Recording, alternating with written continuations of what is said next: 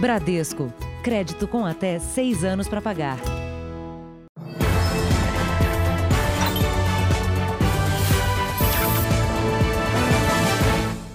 Olá, boa noite. Boa noite. A Prefeitura de São Paulo inspecionou um escritório de contabilidade que vendia, sabe o quê? Testes de Covid-19 para estrangeiros interessados em deixar o país. A denúncia foi revelada pelo Núcleo de Jornalismo Investigativo da Record TV. O local apresentou irregularidades sanitárias e não tinha autorização para realizar os exames. A reportagem foi exibida no Domingo Espetacular. Hoje, a porta estava fechada para o público. Contabilidade está fechada? Mas era numa sala, nos fundos deste escritório de contabilidade no centro de São Paulo, que os exames para coronavírus eram coletados. Quanto custa? A gente está cobrando 5,90. O resultado vinha impresso num laudo do laboratório Ercomed, que, segundo a Secretaria Municipal de Saúde, não tem licença para a realização dos testes. A assinatura do laudo está em nome do médico boliviano Ervin Córdova, e era boliviana também a maioria dos clientes. Eles precisam do teste negativo para poderem voltar ao país de origem. Também várias pessoas das agências de viagens hoje vieram passam nos 30 países. O caso foi revelado pelo Domingo Espetacular. Tem na cabeça, eu vou colocar até aqui, tá? No seu nariz. Fica tranquilo, é só um desconforto, mas não dói nada. Em conversas num aplicativo de mensagens, uma pessoa de dentro do consulado da Bolívia em São Paulo exige o laboratório do médico boliviano. O cônsul-geral da Bolívia no Brasil reconheceu ser amigo de Ervin Córdova. Eu conozco al médico, sim. É, é meu amigo, conozco al médico. Ya es una persona seria, trabaja en hospital acá, entonces él ha hecho una parcería con otro amigo y ellos están, compraron máquinas, están haciendo eso, eso desde Covid. Depois das denúncias, a Vigilância em Saúde do município realizou uma vistoria no local e constatou as irregularidades. De acordo com a prefeitura, a contabilidade não tem condições sanitárias para a realização dos exames. A Secretaria Municipal de Saúde informou que fez um auto de infração, interditou os kits de teste para Covid e instaurou um processo administrativo. Enquanto nós fazíamos a reportagem, uma funcionária da contabilidade abriu a porta para a saída de um pedreiro. Não tem nenhum responsável que possa falar com a gente? Não, só estou, estou esperando só o pedreiro ir embora e eu já vou embora. Tá. Tem o telefone de alguém que a gente possa falar? Ligamos para o telefone celular do responsável e para o fixo da empresa. Ninguém atendeu.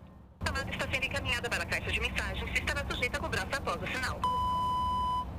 Este geneticista lembra que exames realizados de forma inadequada comprometem o resultado do teste e a saúde pública de maneira geral. Se as condições metodológicas não estão bem claras, é possível sim um falso, um falso negativo. Na realidade, tem ocorrido muitos problemas por isso. A defesa do médico informou que recebeu a notificação da vigilância sanitária e que em até 10 dias vai apresentar as explicações exigidas pela prefeitura. Veja agora outros destaques do dia. Médicos dizem que Donald Trump está bem e sem febre. Funcionária recém-contratada morre em queda de prateleiras de supermercado no Maranhão. Supremo determina divisão proporcional de tempo e de verbas para candidatos negros. No Líbano, artistas tentam trazer de volta o que a explosão destruiu.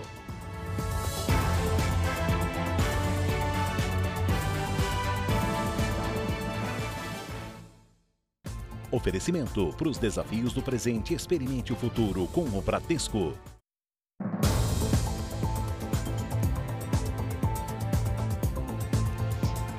Imagens de câmeras de segurança podem ajudar a polícia a identificar criminosos que assaltaram e espancaram uma idosa no Rio de Janeiro. A filha que tentou socorrer a mãe também foi roubada.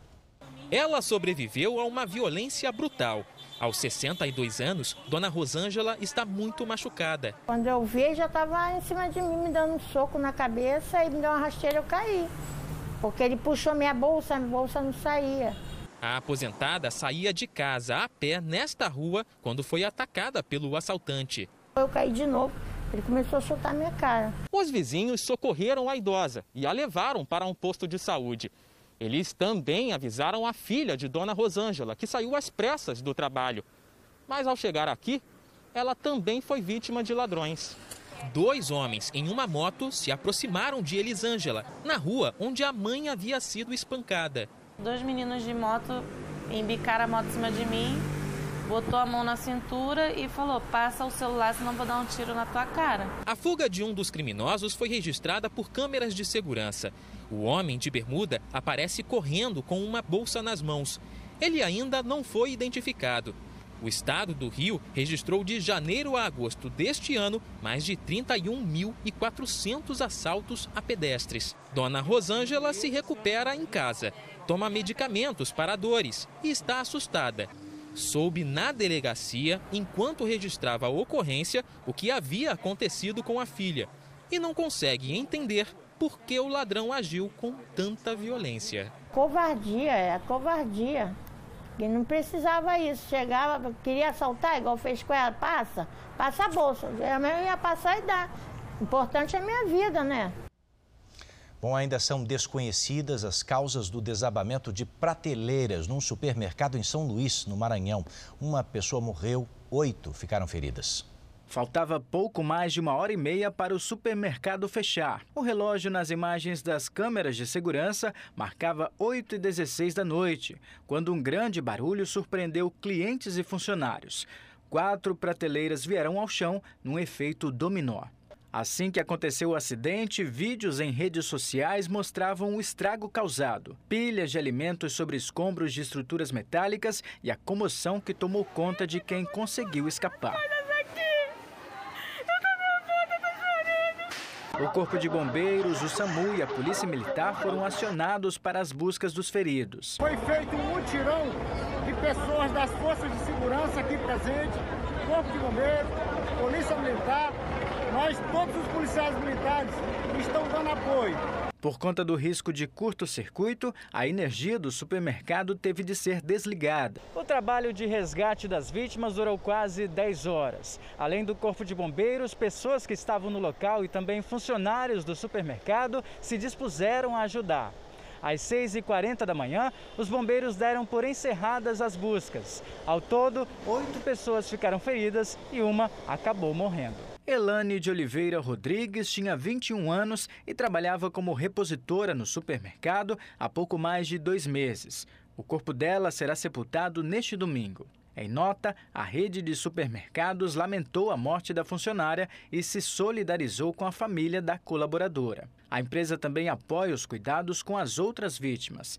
Sete clientes e um funcionário foram encaminhados para hospitais da capital. Em luto, Todas as 41 lojas da rede na Grande São Luís foram fechadas neste sábado. As causas do acidente ainda são desconhecidas. O Ministério Público do Trabalho vai instaurar um inquérito para apurar. A depender do resultado dos relatórios, o Ministério Público poderá notificar o Mateus para se manifestar sobre o acidente e, após a notificação, a gente pode propor ao Mateus um termo de ajustamento de conduta a partir desta semana, o Brasil passa a ter um cadastro nacional de pessoas condenadas por estupro e que estão foragidas. É uma medida importante para levar alguns desses criminosos à justiça. No país, em média, são registrados 180 crimes desse tipo por dia.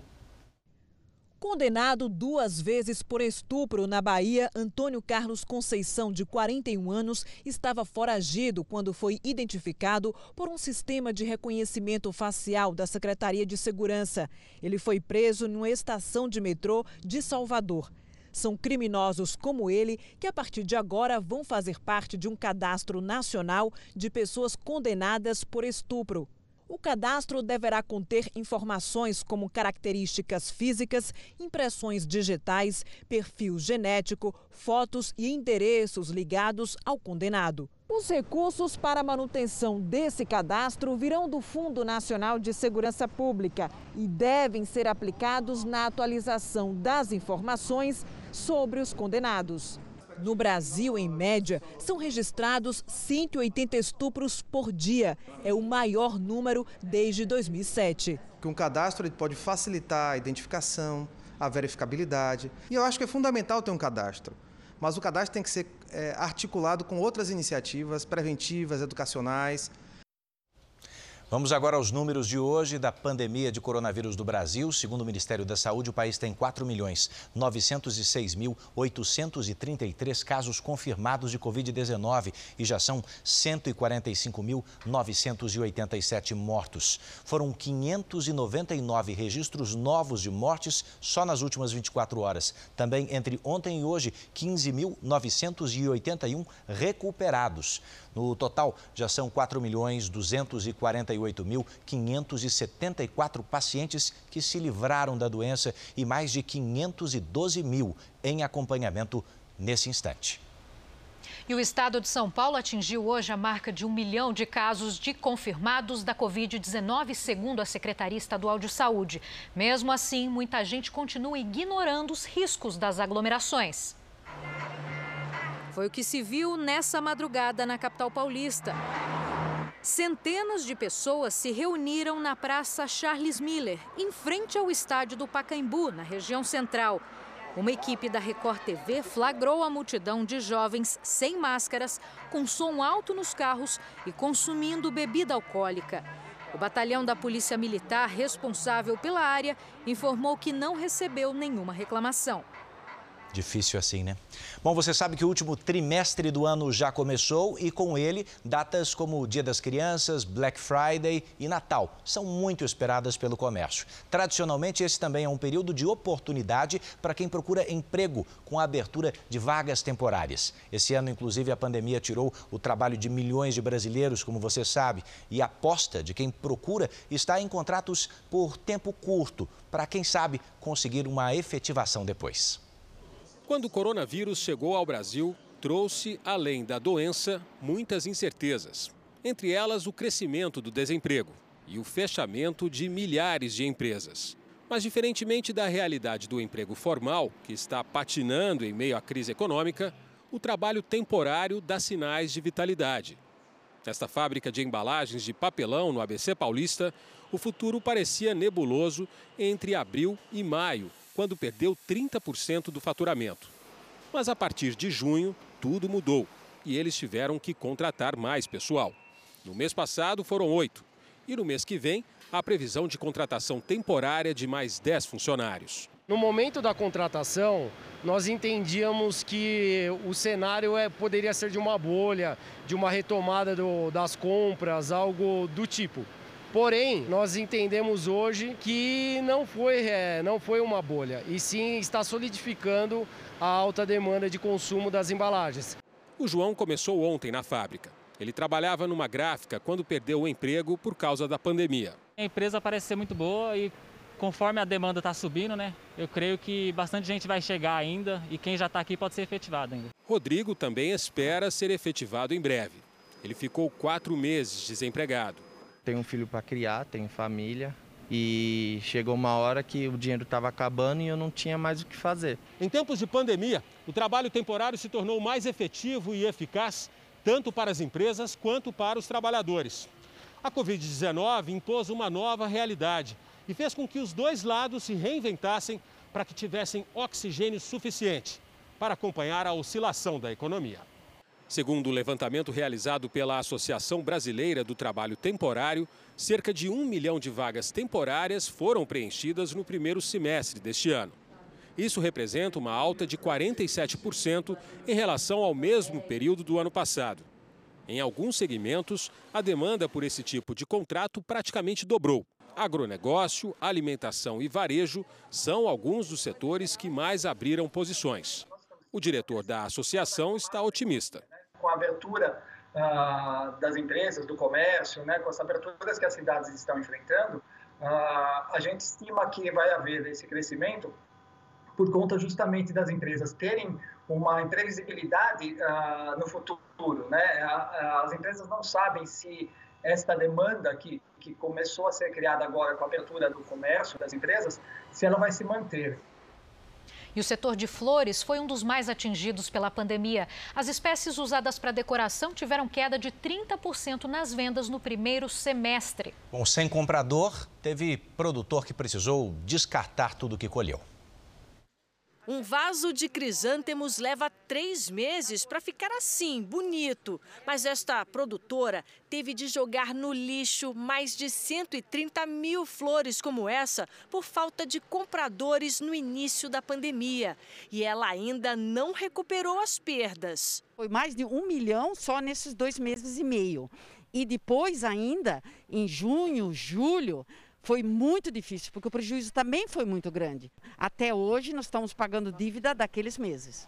Marita tem um rancho em Olambra, cidade no interior de São Paulo, que recebe anualmente a Expo Flora, o maior evento de flores e plantas ornamentais da América Latina. A edição deste ano foi adiada para 2021. Para tentar equilibrar a oferta e a baixa demanda, muitos produtores reduziram o plantio. Outros demitiram funcionários. Marita fez o que pôde para manter os empregados.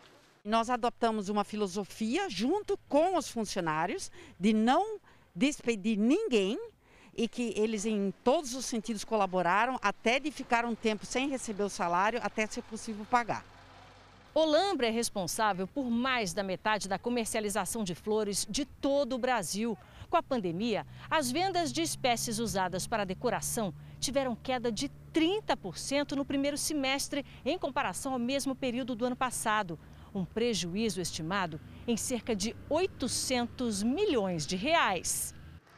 Sem previsão para o retorno de festas como casamentos, formaturas e aniversários, o setor busca alternativas para as vendas.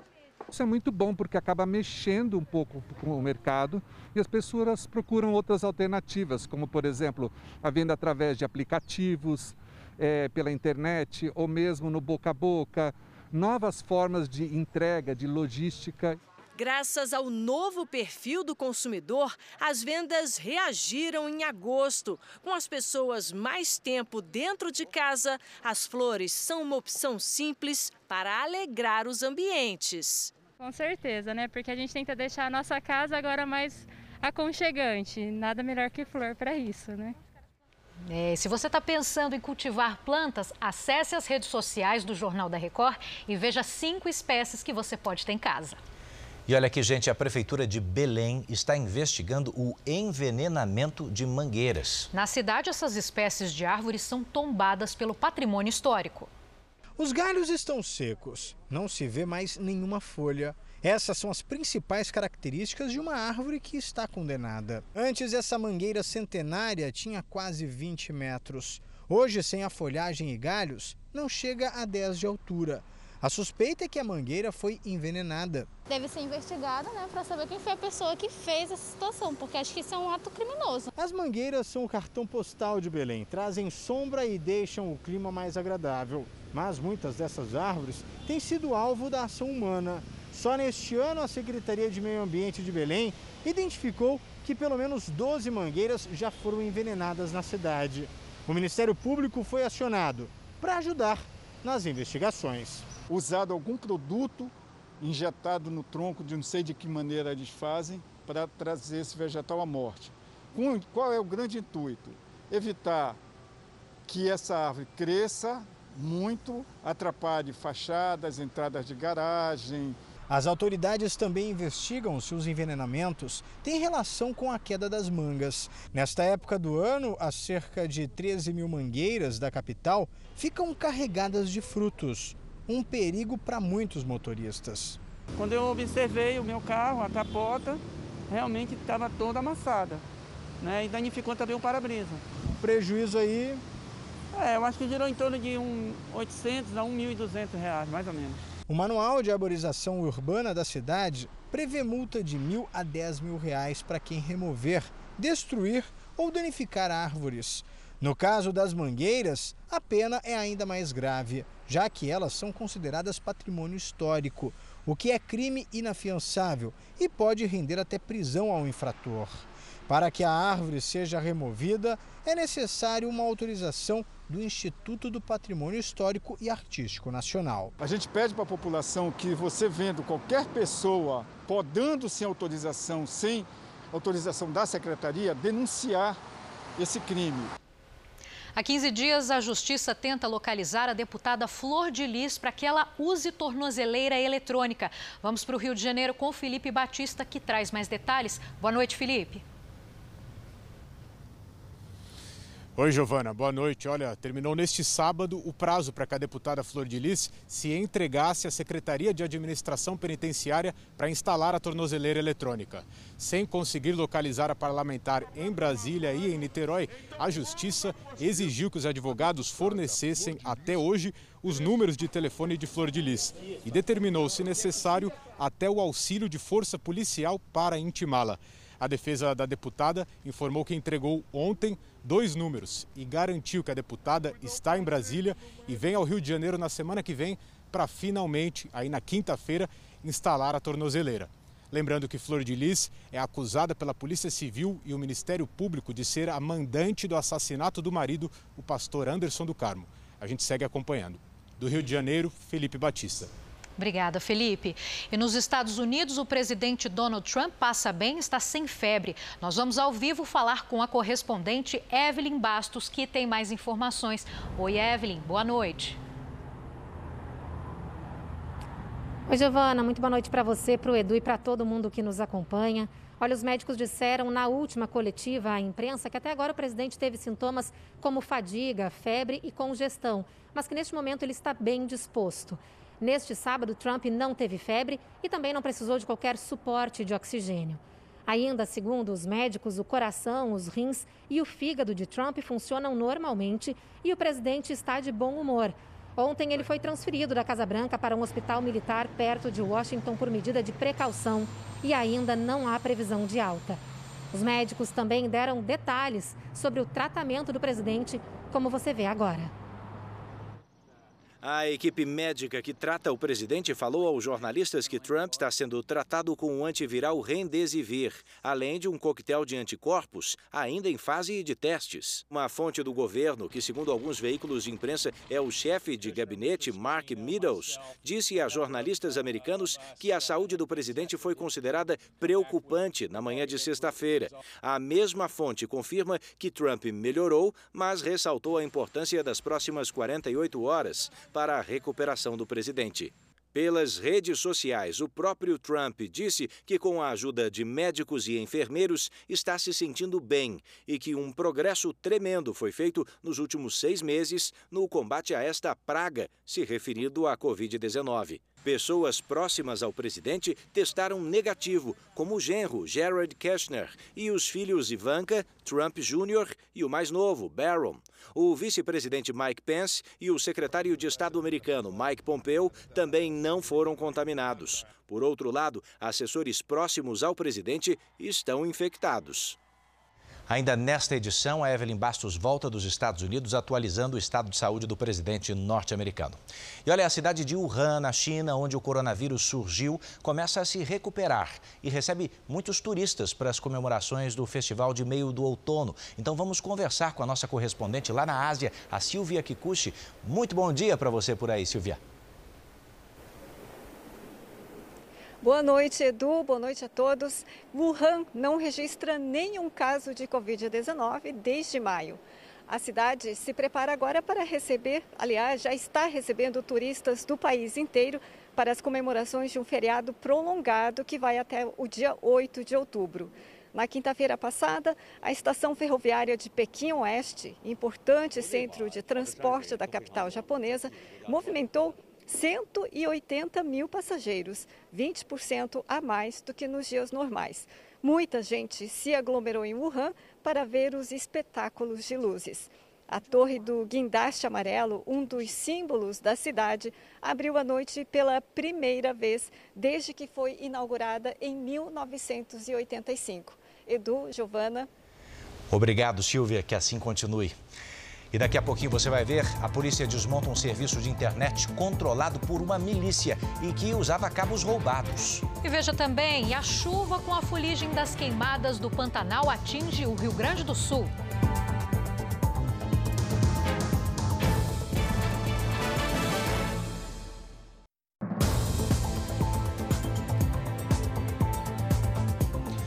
O Supremo Tribunal Federal decidiu por 10 votos a 1 que os recursos da campanha e o tempo de propaganda no rádio e na TV devem ser divididos de forma proporcional entre candidatos brancos e negros. A norma vai ser aplicada já nas eleições deste ano. A decisão do Supremo Tribunal Federal altera a do Tribunal Superior Eleitoral, que em agosto havia entendido que as novas regras valeriam só a partir de 2022. Para o Supremo, os partidos não terão nenhum tipo de prejuízo por adotar estes incentivos já nas eleições do mês que vem. Faltando pouco mais de 40 dias para o primeiro turno, algumas legendas questionaram a aplicação das novas regras já neste ano. Com a decisão do STF, elas agora têm que dividir o dinheiro de campanha e o tempo de propaganda no rádio e na TV, respeitando a proporção de candidatos negros e brancos em cada partido. A lei eleitoral não obriga as legendas a terem uma cota mínima de candidatos negros. Dados do TSE mostram que este ano os candidatos autodeclarados negros representam 50% do total. É a primeira vez que os candidatos brancos não são a maioria. O relator da ação, ministro Ricardo Lewandowski, apresentou a forma de cálculo a ser adotada pelos partidos. A decisão do STF foi por 10 votos a 1. Apenas o ministro Marco Aurélio Melo teve entendimento diferente. Melo alegou que ações afirmativas para corrigir desigualdades históricas são opção político-legislativa e que, portanto, decisões como esta não caberiam ao judiciário. Bom, nós vamos voltar a Brasília, agora ao vivo, com a repórter Lívia Veiga, que tem aqui informações sobre o dia de hoje na capital federal, agenda do presidente Jair Bolsonaro. Lívia, boa noite. Oi, boa noite. O presidente passou o dia no Palácio da Alvorada, onde recebeu os ministros das Relações Exteriores Ernesto Araújo e da Ciência e Tecnologia Marcos Pontes. Só agora há pouco, no início da noite, o presidente saiu. Ele foi ao Lago Norte, na casa do ministro Dias Toffoli, do Supremo Tribunal Federal. Quem também participa desse encontro é o presidente do Senado, Davi Alcolumbre. Esta semana, Jair Bolsonaro anunciou a indicação do desembargador Cássio Nunes para substituir o ministro Celso de Mello, que antecipou a aposentadoria e deixa o STF no próximo dia 13. Cássio Nunes ainda tem que passar por uma sabatina no Senado e ter o nome aprovado pelo plenário da Casa para então poder assumir a vaga do STF. De Brasília, Lívia Veiga. Obrigado, Lívia. Pelo menos mil imigrantes hondurenhos com a intenção de chegar até a fronteira do México com os Estados Unidos foram impedidos de entrar na Guatemala. Mais de 100 soldados foram acionados para atuar junto com policiais no bloqueio dos imigrantes. Segundo o levantamento das autoridades, cerca de 3 mil hondurenhos conseguiram entrar na Guatemala e pretendem seguir ao norte até os Estados Unidos. Parte do grupo original, de cerca de 2 mil imigrantes, concordou em retornar a Honduras. Ainda no noticiário internacional, fortes chuvas deixaram pelo menos dois mortos numa região montanhosa entre a França e a Itália. Mais de 20 pessoas estão desaparecidas nos dois países. Deslizamentos de terra destruíram pontes e estradas e isolaram comunidades no sudoeste da França. Na região italiana de Piemonte, na fronteira com os Alpes franceses, o nível da água marcou um recorde que não era registrado há mais de 60 anos. Moradores foram socorridos a partir de telhados e até de áreas florestais. Do outro lado do país, a cidade de Veneza foi protegida pela primeira vez da maré alta, que acontece com a cheia do mar Adriático. O fenômeno comum por lá inunda o centro histórico. Desta vez, um sistema de barreiras impediu que isso acontecesse. E veja agora os destaques do próximo Domingo Espetacular. Um mistério que já dura cinco anos. Esse homem é dono de uma fortuna avaliada em 130 milhões de reais. Mas ele simplesmente sumiu sem deixar pistas. E agora os herdeiros brigam pelo dinheiro. Cães treinados para farejar sangue. Um scanner que mapeia a cena do crime em apenas quatro minutos. A rotina e os desafios dos peritos da maior cidade do Brasil. A mulher que quer ser reconhecida filha de Calbi Peixoto. O que aconteceu com o patrimônio deixado pelo cantor? Você vai conhecer a Rebeca, uma ovelha que adora a praia, está sendo considerada a nova sensação de Ipanema. Às vésperas de completar 84 anos, Moacir Franco é o nosso convidado do Por Onde Anda. Como é que o cara me tira? Ele fala sobre a saída da TV, relembra histórias curiosas que marcaram a carreira de sucesso. Representantes do Brasil. É no domingo espetacular, depois da Hora do Faro. Até lá. E a seguir, novas informações ao vivo dos Estados Unidos sobre o estado de saúde do presidente Donald Trump. E também a síndrome inflamatória que atinge jovens e pode estar relacionada à Covid. A gente também tem dicas para você para amenizar o sofrimento dos pets nesse calorão que anda fazendo.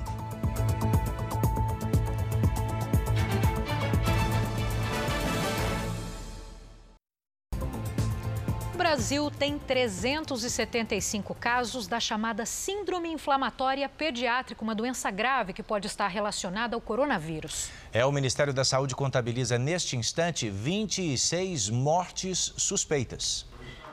Subir escadas, passear na rua com o pai, tudo agora é motivo de comemoração. Cada movimento simples que a Duda consegue fazer significa uma vitória. O pesadelo começou numa manhã de julho. A menina de 8 anos acordou, mas não conseguia sair da cama.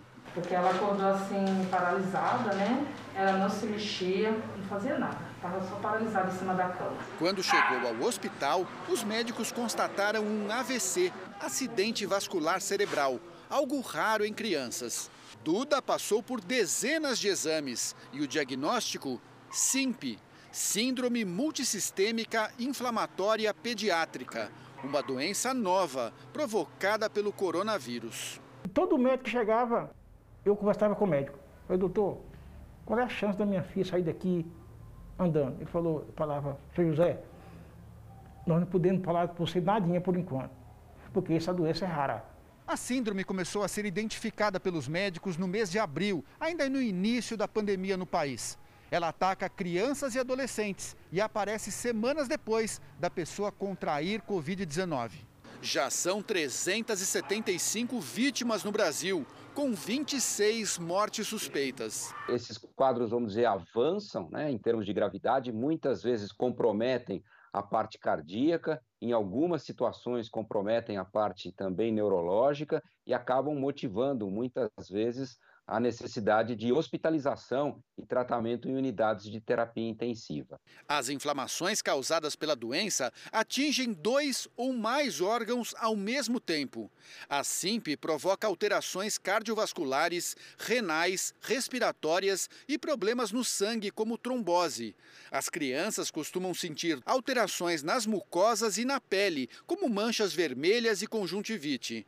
Podem também ocorrer problemas neurológicos, dor de cabeça e febre. A resposta imune desencadeada por essas crianças é que parece motivar uh, esses sintomas associados a essa síndrome. Como a doença ainda é desconhecida, os médicos não conseguem dizer por quanto tempo duram as sequelas. Duda passou 10 dias na UTI e quase um mês no hospital. Agora faz fisioterapia para recuperar os movimentos e toma vários remédios, entre eles um que custa 500 reais e a família só consegue comprar com a ajuda financeira de parentes e amigos. Se não tomar o remédio? Ela pode voltar a ter AVC, aí dessa vez pode ser que ela não resista. Entramos em contato com o SUS para entender por que a Duda, que você viu na reportagem, não tem acesso gratuito ao medicamento que pode salvar a vida dela. O Ministério da Saúde informou que o remédio é disponibilizado na rede pública só para mulheres grávidas, conforme uma portaria de 2018. A gente te conta agora que a polícia do Rio de Janeiro fechou uma empresa fornecedora de internet que era controlada por milicianos. O serviço operava com cabos furtados pelas companhias telefônicas e faturava por mês 6 milhões e meio de reais. A gente te conta agora que a polícia do Rio de Janeiro fechou uma empresa fornecedora de internet que era controlada por milicianos. O serviço operava com cabos furtados pelas companhias telefônicas e faturava por mês 6 milhões e meio de reais. A fachada simples esconde a ligação estreita dos empresários com o mundo do crime. A empresa funcionava em Santa Cruz, bairro considerado um reduto do maior grupo de milicianos do Rio de Janeiro. A provedora de internet tinha cerca de 110 mil assinantes em bairros da zona oeste do Rio e na região metropolitana.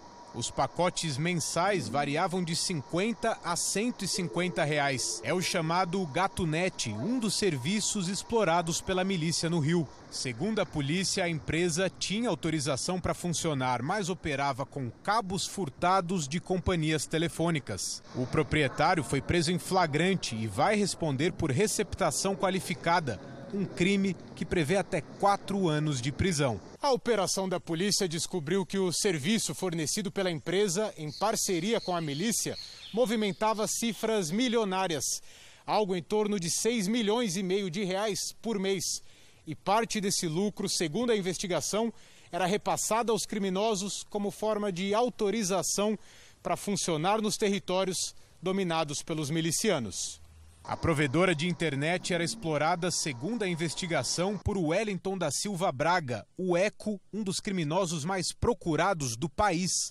Apontado como chefe da milícia Liga da Justiça, ele conseguiu escapar de um cerco policial numa festa em um sítio em 2018. Na época, quatro homens morreram em um confronto e mais de 100 foram presos sob suspeita de pertencerem à quadrilha de Eco. Milícia no Rio de Janeiro tem um mercado consumidor de mais de 2 milhões de habitantes que moram em áreas que são dominadas pelas milícias. Nove municípios da Baixada Fluminense são franquias da milícia do Eco. Voltamos agora a falar sobre o estado de saúde do presidente dos Estados Unidos, Donald Trump, que está com a Covid-19 e está sendo tratado em um hospital militar. Vamos ao vivo com a correspondente Evelyn Bastos, que traz mais detalhes.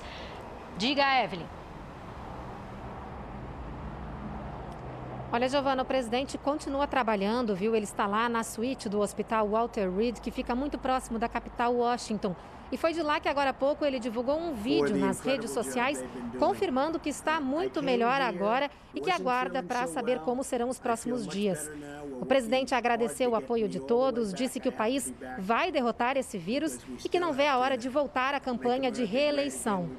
O presidente ainda disse que a esposa dele, Melania, que também contraiu a Covid-19, também se recupera bem. Eu volto com vocês, Giovana, Eduardo. Evelyn, obrigado, viu? Boa noite para você por aí. Bom, aqui no Brasil, ventos típicos da primavera levam a fuligem das queimadas da Amazônia e do Pantanal, sabe para onde? Lá para o sul do país. É, e muitos moradores registraram o fenômeno em que, consequência disso, causa a água da chuva que ficou escura. Toda vez que chove, Dona Maria já separa os baldes para guardar a água e reaproveitar, limpando a calçada ou molhando as plantas. Mas desta vez não deu. A água da chuva veio diferente. Eu olhei ali no, nos baldes, no, no tonelzinho ali, e estava preta, totalmente preta, parecia carvão. Aí eu peguei e joguei fora. Nós viramos, né? Aí depois eu vim de novo, estava preta e foi jogando fora. Nós jogamos, acho, umas, umas sete ou oito vezes. Além da cor escura, a água tem também um cheiro forte cheiro de fumaça, de sei lá, algo queimado. Era um cheiro bem forte e tóxico. Desde setembro, moradores de diferentes cidades gaúchas vêm registrando o fenômeno da chuva escura. Isso porque a região sul do país é uma das mais afetadas pela fumaça das queimadas no Pantanal e na Amazônia. Os ventos do quadrante norte, tanto em altitude como também assim próximo à superfície, acabam trazendo essa fumaça lá da região do Brasil Central. Nessa época do ano, é normal que esses ventos, que quando começam a soprar de norte, tragam ar quente, tragam ar úmido também da região da Amazônia, que é essa umidade associado também a um pouco de calor que traz as chuvas aqui, que alimenta as instabilidades aqui no estado. E também, junto com essa condição, esses mesmos ventos acabam trazendo a fumaça e a fuligem, que ocorre em função das queimadas lá da região centro-oeste. Especialistas alertam que a chuva carrega substâncias tóxicas da fumaça. Por isso, ainda que o maior risco seja para o meio ambiente, poluindo rios e mananciais, Essa água não deve ser ingerida. No último mês, a Amazônia registrou um aumento de cerca de 60% em queimadas em comparação ao mesmo período do ano passado. Já no Pantanal, o aumento em setembro em relação ao mesmo mês em 2019 foi de 180%, segundo o Instituto Nacional de Pesquisas Espaciais. A expectativa, né, infelizmente, é de que somente lá por novembro, então, com a regularização da estação chuvosa, essa condição já diminua bastante. O ministro do Meio Ambiente, Ricardo Salles, sobrevoou o Pantanal e acompanhou as ações de combate às queimadas. O ministro defendeu a instalação de uma brigada permanente na divisa de Mato Grosso e de Mato Grosso do Sul para controlar o fogo com mais agilidade, principalmente em época de estiagem. O avião trazendo os parlamentares chegou ao Aeroporto Internacional de Corumbá no início da manhã. Logo depois, o ministro do Meio Ambiente, Ricardo Salles, embarcou no helicóptero da Marinha para sobrevoar as áreas atingidas pelas queimadas.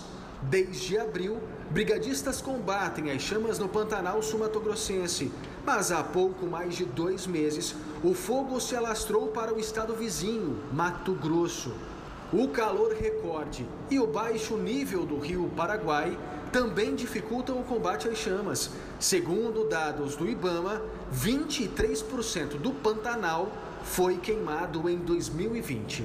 Depois de sobrevoar a região, a comissão do Senado se reuniu com autoridades do Estado e reconheceu as queimadas desse ano como o problema ambiental mais grave das últimas décadas. E os senadores querem evitar a repetição do fenômeno. A estratégia é criar um estatuto para prevenir e preparar a região para os períodos de estiagem que estão por vir nos próximos anos. Nós estamos aqui para preparar uma vacina para que nos próximos 3, 4 anos de estiagem, que infelizmente haveremos de ter, nós estaremos prontos com a infraestrutura necessária. Para o ministro do Meio Ambiente, a instalação de uma brigada permanente do IBAMA na divisa entre os dois estados poderá garantir mais agilidade para controlar os incêndios. Aqui é uma questão de estabelecer qual será o compartilhamento de funções, tarefas e recursos que cada um vai concorrer para isso. É, e essa falta de chuva no centro-oeste do país atrasou o plantio de soja. O Brasil, como você sabe, é o maior produtor do mundo, mas a estiagem pode comprometer a expectativa recorde da próxima safra. O solo já está pronto os funcionários contratados.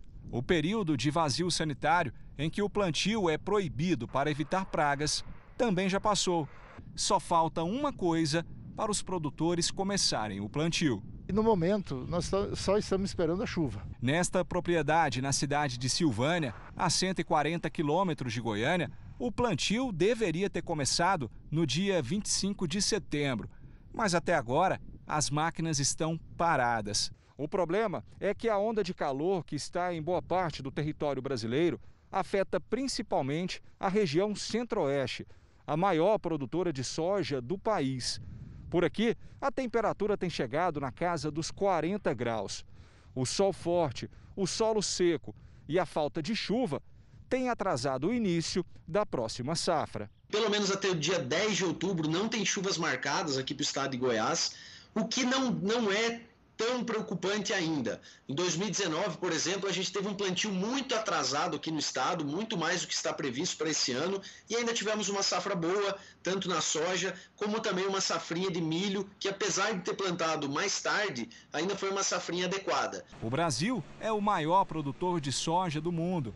A estimativa para a próxima safra é de 133 milhões de toneladas, 7% maior que a anterior, que já tinha sido recorde. Eu acredito que, que nós teremos sim uma, uma boa safra. As previsões climatológicas, a partir de, do final do mês de outubro, elas são bem favoráveis até o, o final do ciclo da cultura. Índios pataxós que viviam numa região atingida pelo rompimento da barragem de Brumadinho tiveram que se mudar para Belo Horizonte. Hoje tentam sobreviver à pandemia vendendo máscaras. Cada peça conta um pouco da história e da cultura da tribo. É na garagem de uma casa, na capital mineira, que as peças são confeccionadas e pintadas à mão.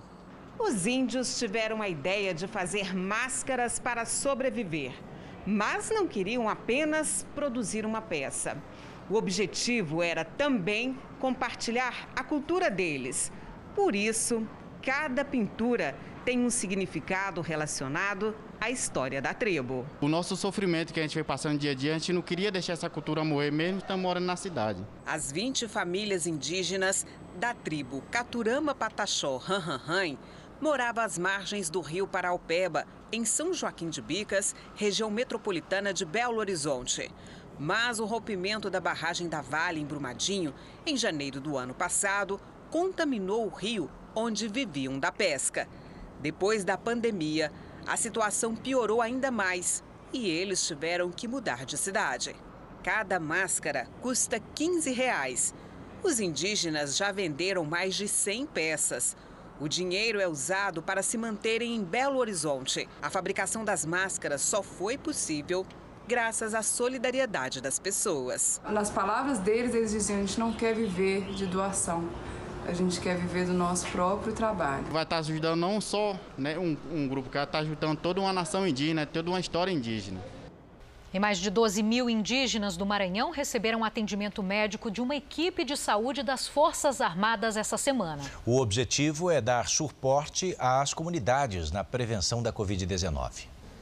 Depois de chegar no aeroporto de Imperatriz, no Maranhão, militares e nossa equipe enfrentam mais uma hora de viagem até a aldeia Urucu-Juruá. No caminho, uma imensidão verde que pertence à Amazônia Legal. O lugar é de difícil acesso, por isso o trajeto só pode ser feito de helicóptero. Nessa aldeia vivem cerca de 1.800 indígenas. Poucos deles falam português, mas principalmente em tempos de pandemia, a saúde é língua universal. Um carregamento com medicamentos, equipamentos de proteção e testes foi trazido para atender a população indígena no Maranhão. As Forças Armadas e os Ministérios da Defesa e da Saúde participam da operação.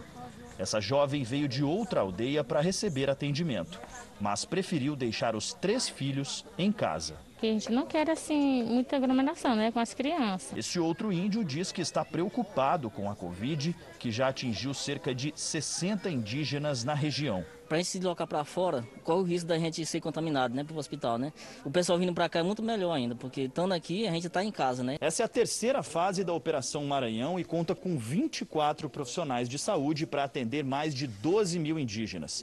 Pela primeira vez, veterinários também foram integrados à equipe, já que as aldeias contam com um grande número de animais. A intenção é evitar também outros tipos de doença. Leishmanioses, verminoses, né, que são comuns para a população indígena, cães e gatos também. As operações, que completam seis meses, trouxeram atendimento a dez aldeias de seis cidades. Outras três ainda serão visitadas. A gente buscou é, trazer a melhor forma de apoio e atendimento à saúde nesse momento que estamos vivendo. As toninhas são uma espécie de golfinho pequeno. Elas são encontradas no litoral brasileiro e estão ameaçadas de extinção. Nesta semana, inclusive, uma delas foi encontrada morta numa praia em São Paulo. O barco voltou cheio. Tinha de pescada amarela a roubá-lo. Mas o mar já rendeu muito mais peixes. Juliano é pescador há 20 anos e diz que hoje precisa lançar o triplo de rede para pescar a mesma quantidade de antes. Você armando mais redes, a... você aumenta a probabilidade de estar pegando outros animais, né? Os pescadores se esforçam para que isso não ocorra. Quando acontece o animal está bem, devolvem imediatamente para o mar. Uau. Mas nem sempre dá para salvar. Esse golfinho provavelmente morreu ao cair em uma rede de pesca e encalhou na praia, já morto. Era uma toninha, espécie ameaçada de extinção. Nos últimos cinco anos, pelo menos 420 toninhas encalharam, já sem vida, nas praias do litoral sul de São Paulo. Nenhum outro cetáceo apareceu morto em tanta quantidade. Em poucas décadas, essa espécie pode desaparecer da natureza. A toninha ela é um pequeno golfinho que ocorre a, a, profundidades muito rasas, até no máximo 30 metros de profundidade, ou seja, muito próximo da costa. Isso faz com que ela interaja muito mais com as atividades humanas. Esse tipo de golfinho vive em uma área bem restrita, apenas em parte da costa brasileira, uruguaia e argentina, em nenhum outro lugar do mundo. A pesca e a poluição são as principais ameaças. Eu acho que o mais efetivo seria achar essas áreas de maior concentração de toninhas, onde são os hotspots das toninhas, e tentar fazer áreas de exclusão de pesca. Nessas áreas não pode botar rede de pesca. E olha, mais um efeito da pandemia. Aumentou o número de pedidos de afastamento por causa de dor nas costas. É que com o home office, muitas pessoas improvisaram um lugar para trabalhar em casa e se deram mal. Bruna é enfermeira, trabalha dando cursos e treinamento. Durante a pandemia, começou uma pós-graduação online. O trabalho, que era movimentado, de repente ficou sedentário, com até seis reuniões por dia sem sair do lugar. Na verdade, as dores não são nem só nas costas, na verdade, você tem uma dor muscular que pega a lombar, você sente um formigamento importante nas pernas, porque você fica muito mais tempo sentado. Então, eu, eu fui ficando muito preocupada com isso. Eu não pensei duas vezes. Eu falei, eu vou pagar o que for necessário para ter uma cadeira que me proporcione o mínimo né, de uma ergonomia é, saudável. Um incômodo físico tão persistente que interferiu no desempenho do trabalho. Estava o dia inteiro sentada, tinha dor, tinha que levantar, dar uma caminhada em casa, fazer um alongamento. Eu não conseguia focar no trabalho por conta da dor. Jornada intensa, tensão, vida mais sedentária que antes. A dor era tão forte que muitos dias a publicitária só conseguiu trabalhar deitada. Por motivos assim, a expressão dor nas costas se tornou uma das recordistas de pesquisa em buscadores da internet. Pessoas do mundo inteiro, estudantes, profissionais, querem saber mais informações. Como ela aparece, o que fazer e quais as dicas para diminuir esse incômodo que se tornou mais severo e frequente durante a pandemia. Esse ortopedista do Hospital Moriá disse que as queixas nos consultórios aumentaram mais de 40% nas últimas semanas. Os dois principais fatores que, que nós vimos aí pelo aumento da dor é principalmente uh, o sedentarismo, a falta de alongamento, e outro fator é o trabalho em casa, celular também e o home office em si. Né? Então, às vezes, posturas inadequadas no trabalho. As causas da dor nas costas, que na verdade é na coluna, são muitas. Mas nos últimos tempos, a maior delas, para adultos e até jovens, tem sido a postura, que resolveu relaxar na quarentena. São pessoas que estão ficando mais tempo sentadas o tempo todo, né? Celular hoje em dia também é um veneno, né? Todo mundo com a cabeça baixa o tempo todo. O médico dá algumas dicas para evitar ou pelo menos diminuir a dor. O ideal é sempre manter o encosto da cadeira como um apoio, né? principalmente apoio lombar nessa região, para que não dá uma sobrecarga, que não tenha uma sobrecarga nessa região. E intervalos para alongamentos a cada 50 minutos ou uma hora principalmente né, alongamentos laterais, né, então pega de um lado, puxa para o outro, né, segura ali uns 10 a 20 segundos, do outro lado a mesma coisa. Né. Uma paradinha, uma atenção a mais para que além da nossa paciência, a saúde não seja prejudicada, travando ainda mais a rotina já cheia de desafios.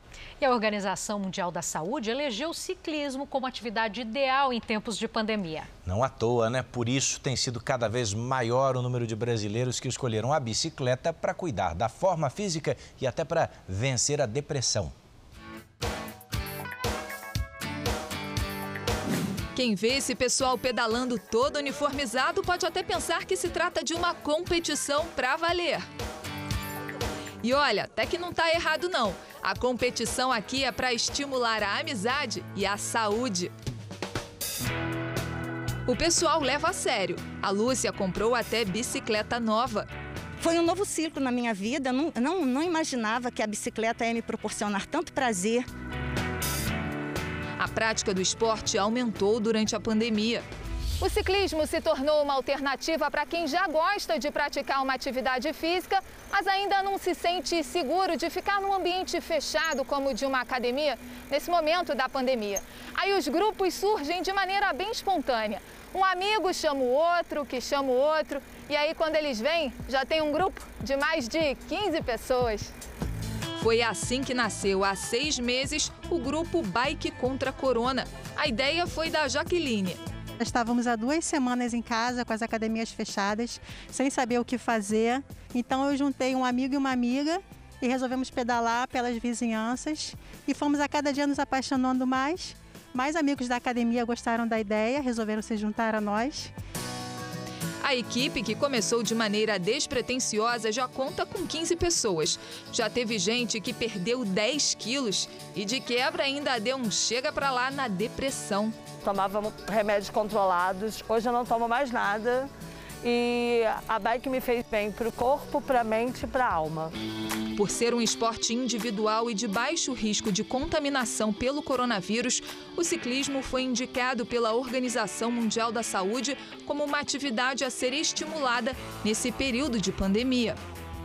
Né, existem é, redução de problemas cardiovasculares, é, melhora no quadro de imunidade, enfim. O exercício ele é reconhecido como uh, uma polipílula, né? Ele é eficaz tanto na prevenção quanto no tratamento de diversas doenças. E aí, se animou? Bora pedalar! Vai que conta corona!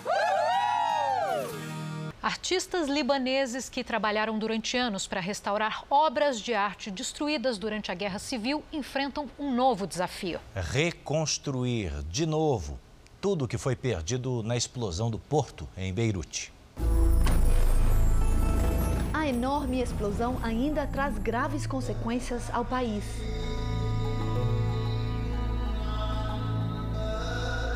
Foram quase 200 pessoas mortas e milhares de feridos.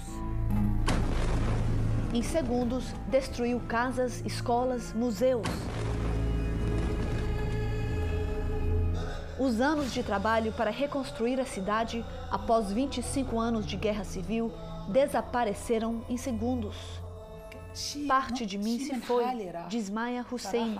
Há duas décadas, ela restaura vitrais em museus e prédios históricos, desde o fim da Guerra Civil, em 1990. Pelo menos 10 de seus projetos de restauração foram perdidos. Nessa explosão, 20 anos da minha vida profissional foram reduzidos a nada, ela conta. Um dos projetos de que ela mais se orgulha são os vitrais de uma construção do século XIX no centro histórico de Beirute. As janelas, destruídas na guerra, foram restauradas por Hussein há quatro anos. Agora estão quebradas novamente. Foi como se eu tivesse me machucado, não fisicamente, mas emocionalmente, conta. Enquanto os artistas tentam trazer vida às ruas de Beirute, a economia do país continua a desmoronar. A explosão causou um prejuízo de mais de 50 bilhões de reais e a crise financeira se agravou. Segundo o Banco Mundial, até o fim do ano, mais da metade da população pode passar a viver abaixo da linha da pobreza. Os artistas tentam transformar as ruínas em esperança. Abed Al-Qadiri decidiu responder fazendo ainda mais arte. Ele está pintando dois murais com o título Hoje eu gostaria de ser uma árvore.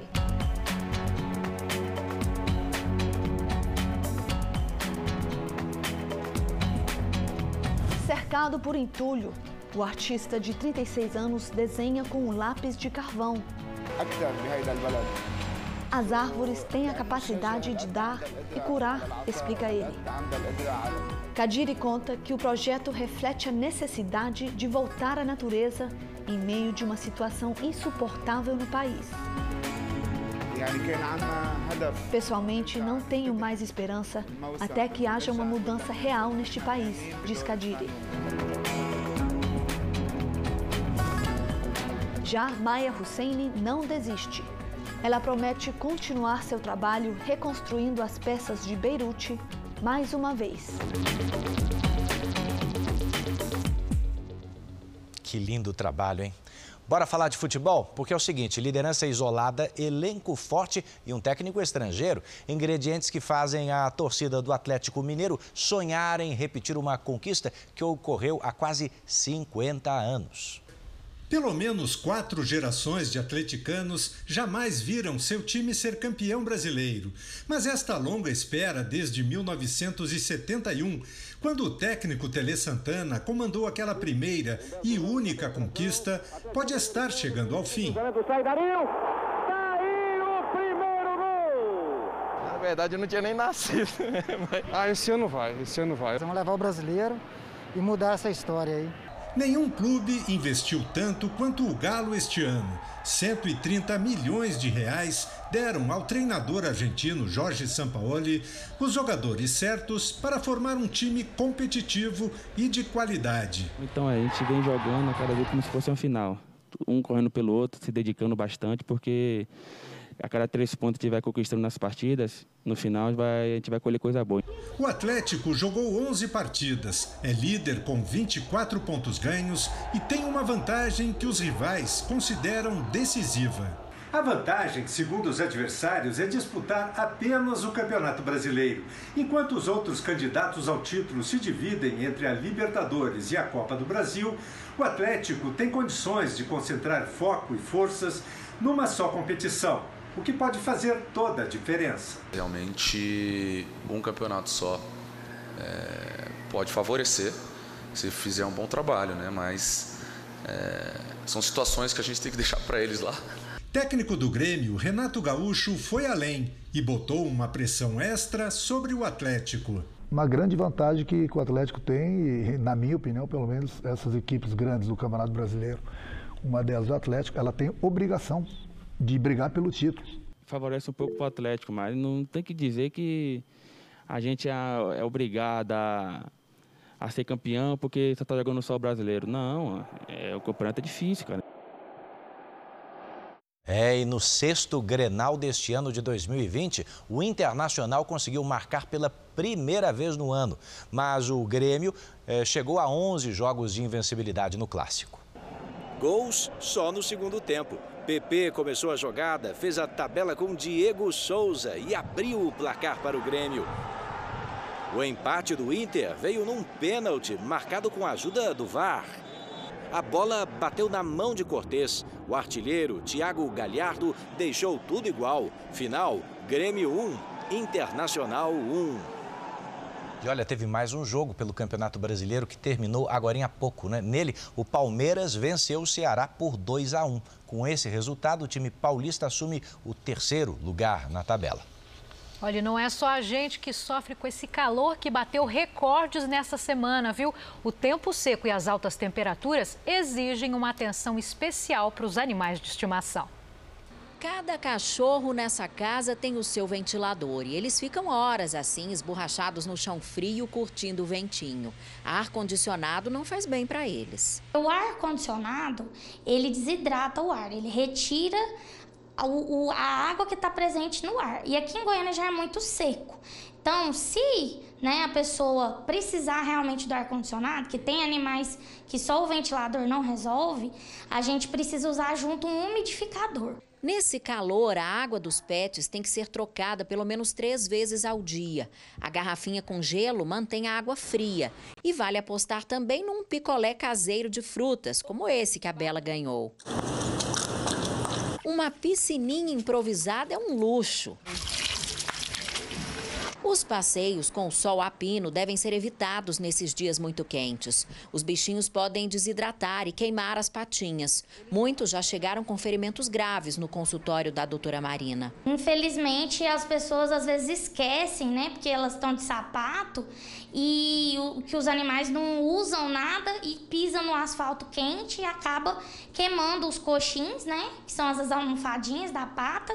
Muita gente acha que o melhor nessa época é tosar um cachorro peludo no zero. Só que isso pode deixar o animal ainda mais vulnerável, principalmente a queimaduras do sol.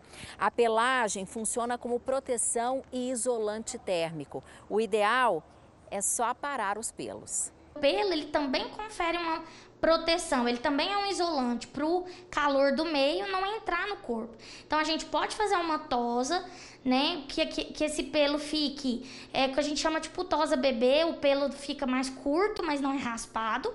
E a gente pode fazer uma tosse higiênica. As aves também merecem atenção especial. Elas ficam mais estressadas nesse tempo quente. É preciso deixar água fresca sempre à disposição para beber e, quem sabe, até para um banho. Reclamar do calor eles não sabem, mas quando liga o ventilador, a carinha de alívio da Zefa diz tudo. Bora cuidar deles, hein? O Jornal da Record termina aqui. A edição de hoje na íntegra e também a nossa versão em podcasts estão no Play Plus e em todas as plataformas digitais. Você continua assistindo ao Cidade Alerta. Uma boa noite para você, um ótimo domingo. Bom, eu te vejo amanhã, hein, no Domingo Espetacular. Boa noite e até lá.